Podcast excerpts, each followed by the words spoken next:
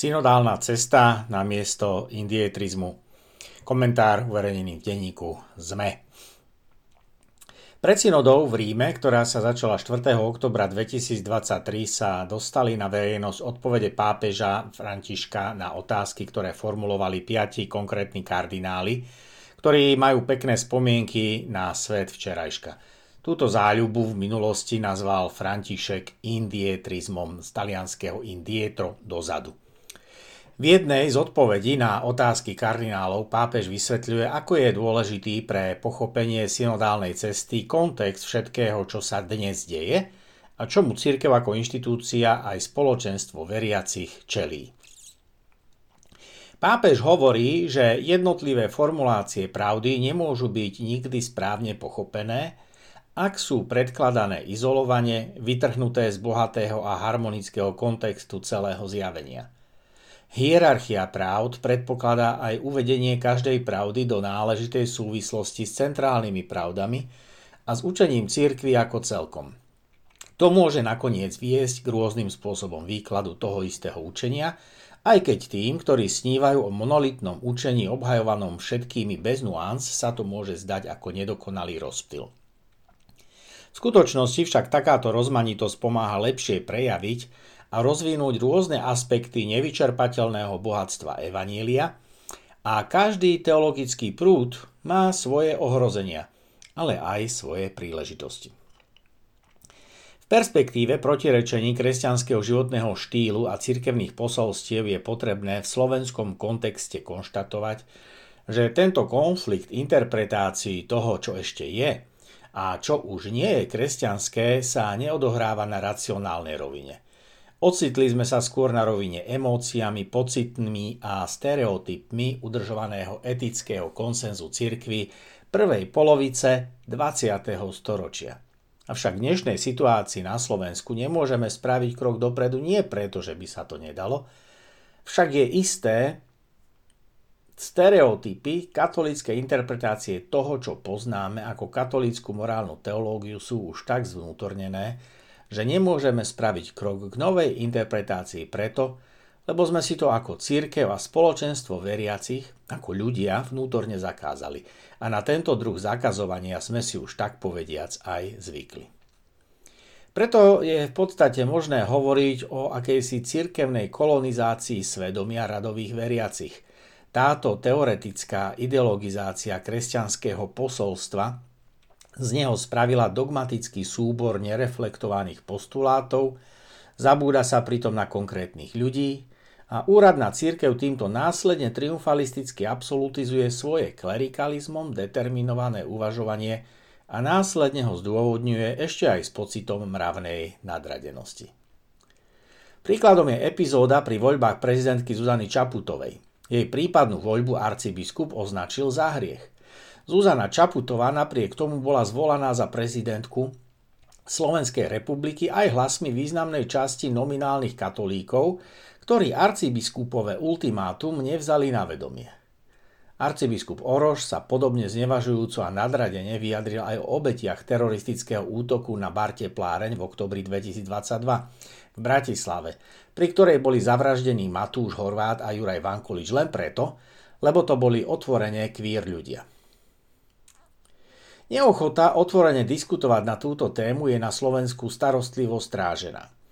Už náznak dialógu je vnímaný ako nepriateľný a otvorená polemika je kvalifikovaná ako útok na rímskokatolícku církev či tradičné hodnoty a cieľometodskú tradíciu. Takto je rozmanito s hriechom a je zakázané o nej hovoriť, ba o nej čo i len uvažovať. Teologická debata na túto tému je označovaná za dobrodružstvo odpadlíkov a herézu. Slovenské teologické fakulty túto debatu ani nevedú, ani nepodporujú. Aj to je dôvodom toho, že racionálny dialog na túto tému naša spoločnosť nevie viesť. Pápež o rozmanitosti a o tom, ako ju má církev vnímať, hovorí a nahlas o nej uvažuje. Pozýva k rozhovoru a spoločnému uvažovaniu. Pozýva na cestu k novým riešeniam, a je to podľa jeho prístupu nielen dovolené, ale dokonca nevyhnutné. Musí to byť možné, lebo to je potrebné. Ten zásadný rozdiel je v tom, že podľa Františkových odpovedí piatim kardinálom nemajú katolíci v cirkvi dôvod nepoužívať vlastný rozum. Je to vlastne povzbudenie k tomu, aby katolíci konali podobne autonómne a zodpovedne, ako to robia napríklad už dnes nemeckí katolíci. To je práve tá cesta, po ktorej môžu vykročiť tí, ktorí chcú niečo kodifikovať na univerzálnej rovine. Platnosť niektorých prístupov niekde – neznamená, že musia byť v povinnej výbave a súčasťou pastoračnej praxe kdekoľvek inde na svete. Zdieľanie lokálnych riešení namiesto centralizácie. To je naozaj revolučné a pluralistické. Nemecká církev môže ísť tak povediať ďalej a stále ostane katolíckou. A teda ak nemecká církev chce od roku 2026 požehnávať spolužitie gejov a lezieb, tak to bude v tejto perspektíve úplne v poriadku. Nemeckí biskupy to neponúkajú ako univerzálne riešenie tam, kde táto skúsenosť ešte spracovaná nie je. Aj táto interpretácia je zrejmá z odpovede pápeža Františka na otázky piatich kardinálov ešte tesne pred otvorením synody. Pápež takto prakticky varuje pred tzv. neužitočným indietrizmom a odmieta ho. Je potrebné hľadať nové riešenia starých problémov, a tento indietrizmus z talianského slova indietro s významom dozadu hodnotí ako neužitočnú záľubu v prekonanej a nefunkčnej cirkevnej praxi minulosti. Zároveň tento prípadný krok požehnávania gejských a lesbických párov, mimochodom požehnávanie týchto párov nie je a nebude na teraz sviatosťou manželstva, v nemeckej rímsko-katolíckej cirkvi nebude ani ohrozením viery či cirkvi, len to bude v Nemecku inak. Prečo? Vo významnej miere aj preto, lebo v Nemecku majú toľko akademicky formovaných teológov, že títo teologicky vzdelaní veriaci ľudia budú vedieť o tejto téme, svojej skúsenosti viery a jej novom uchopení aj rozprávať, aj sa dohodnúť na novej cirkevnej praxi. Teologickú debatu totiž vedú profesori teológie na teologických fakultách ale moderujú ju aj vo verejnoprávnych médiách či farnostiach s bežnými veriacimi a biskupmi už roky, dokonca 10 ročia. Ak sa teda máme niečím inšpirovať, tak práve tým, že princíp subsidiarity nás neoprávňuje báť sa schizmy v Nemecku či kdekoľvek inde na svete.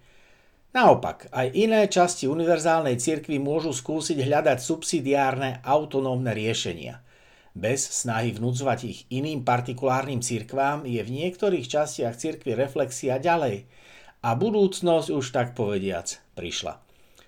Priestor by mala dostať morálna integrita a intelektuálna poctivosť tých, čo hľadajú nové odpovede na staré otázky.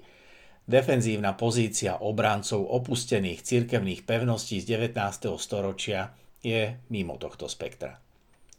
Zdá sa, že pápež František je otvorený prijať, podporiť a odobriť pluralitu tohto vývoja a nebrániť tým lokálnym cirkvám, ktoré sú otvorené prelomovým riešeniam pastoračnej služby v katolíckej cirkvi týkajúcich sa aj LGBTI plus ľuďom.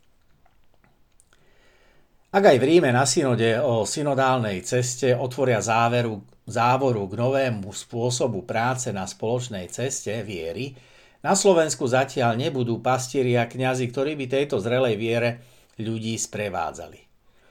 Ešte chvíľu sa aj slovenská úradná církev bude vymaňovať z predsudkov populizmu a stereotypov.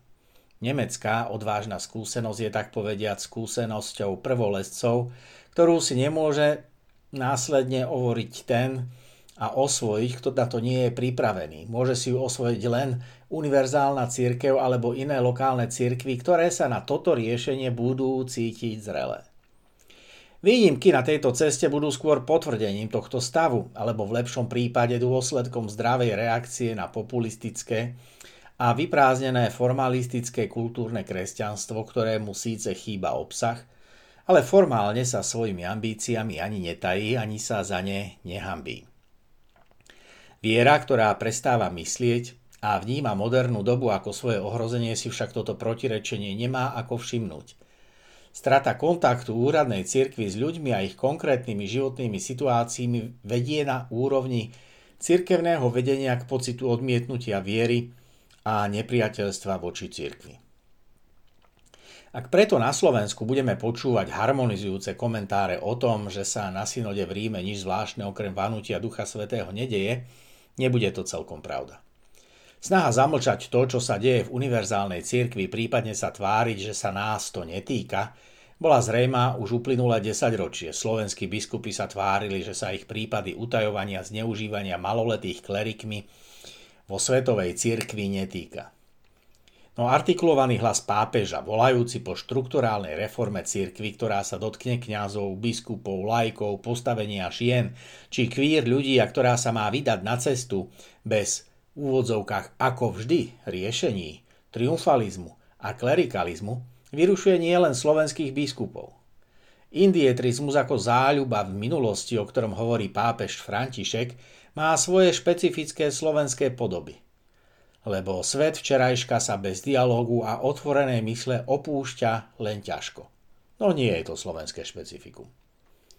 Modlitba a intelektuálna reflexia patria k sebe a v Ríme sa o to už pokúšajú. A ukazujú aj Slovensku, že sa toho netreba báť. Budúcnosť zatiaľ vždy prišla praje tým, ktorí sa na ňu pripravia. Pápež František na ceste tretím tisícročím hľadá aj medzi slovenskými biskupmi spojencov – medzi bežnými veriacimi ich už má.